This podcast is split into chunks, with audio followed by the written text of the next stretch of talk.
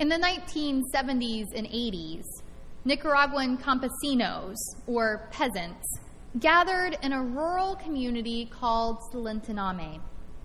They gathered to read the gospel in light of their experience, and then to let this good news work in them to transform their from inside out and to transform their society as well. These peasants said, We attend Mass dressed in clothes de football, dirty, not wearing elegant clothes like people wear in the capital city of Managua when they go to church. We come to church dirty, but we're pretty clean inside. While the ones who come very elegant, maybe they exploit people. They can be all rotten on the inside, but on the surface, they're all neat and clean.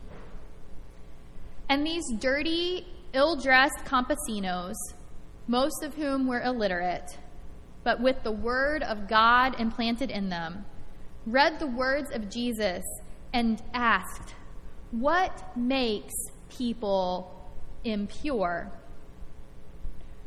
One woman, Olivia, offered There's the tradition of giving capital to build imposing churches, like all the ones that the earthquake toppled in Managua.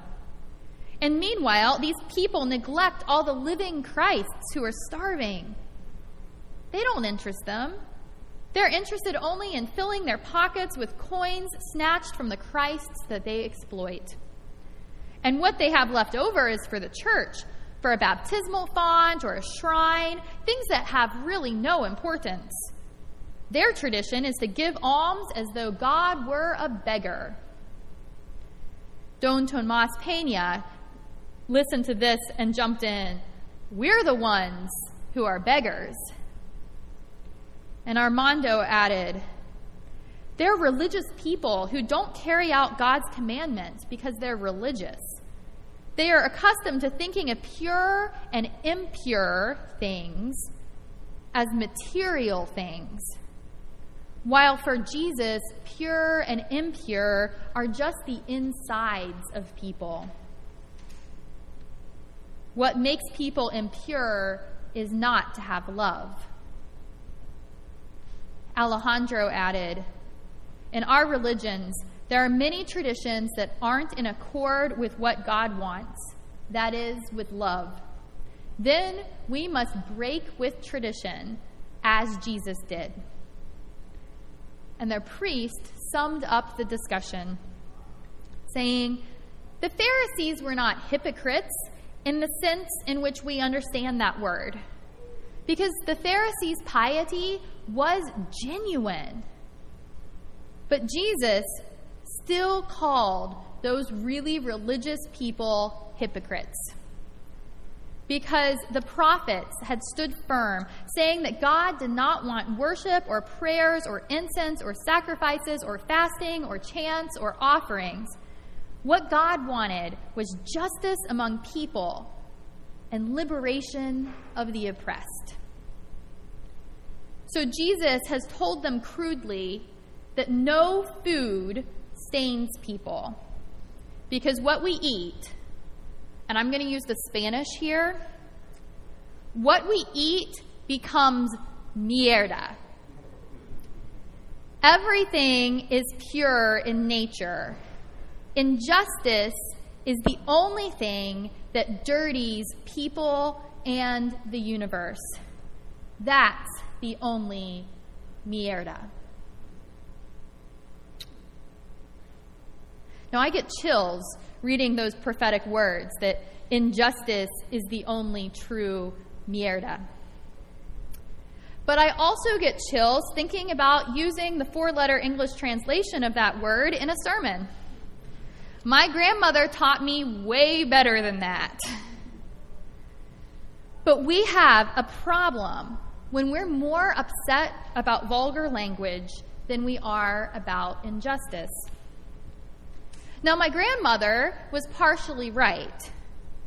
James encourages us to be quick to listen, slow to speak, and slow to go, grow angry. And so, in an effort to do this, we put up rules around language in an attempt to control our tongues and hopefully tame our emotions. Because we know, as James said, that the tongue can be a small flame of fire that contaminates our entire lives.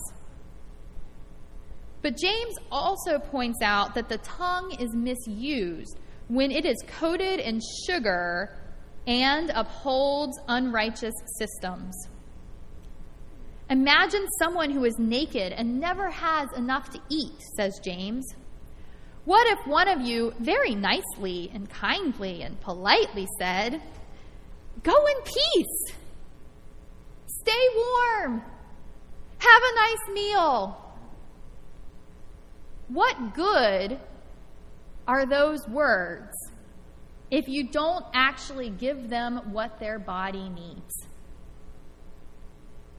So we create rules around language and external signs of purity while ignoring what is inside of our heart and the actions that result from it. We create traditions, good intention traditions, traditions designed to keep us safe and pure and, quote, unstained by the world. But in the midst of doing that, we can forget the weightier matters of mercy and justice. We're more concerned with the letter of the law than the law of freedom. What James tells us is, You shall love your neighbor as yourself. And James didn't come up with that on his own. Jesus said it, and Jesus was quoting the Old Testament prophets and law. You shall love your neighbor as yourself. In the past four years, we've seen here in St. Louis the divide between respect and, quote, respectability politics. For hundreds of years, white people have said to black people, just behave better and you'll get better treatment. Worried about mass incarceration? Then stop committing crimes. Want lynching to stop? Then stop looking at white women.